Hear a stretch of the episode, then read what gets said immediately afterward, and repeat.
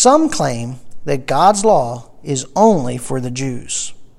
However, Abraham, who was not a Jew, obeyed God's commands 400 years before Sinai. Genesis 26 5. Because Abraham obeyed me and kept my charge, my commandments, my statutes, and my laws.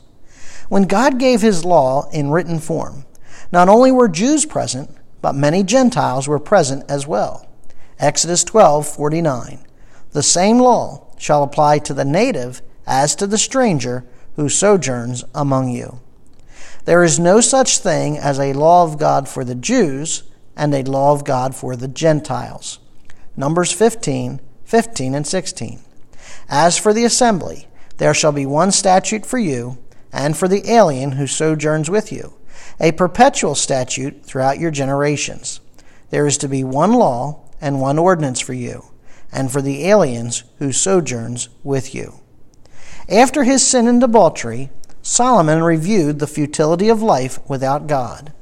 His final summation regarding life is that man must fear God and keep his commandments. Ecclesiastes 12:13. The conclusion, when all has been heard is, fear God and keep his commandments, because this applies to every person. Notice that Solomon states that the commands to fear God and keep the law apply to all people. Ultimately, all humanity will be judged as to whether their deeds are good or evil. Ecclesiastes 12:14 For God will bring every act to judgment, everything which is hidden, whether it is good or evil. For one to determine what is right or wrong, there must be one law to which all are accountable. That law is God's law.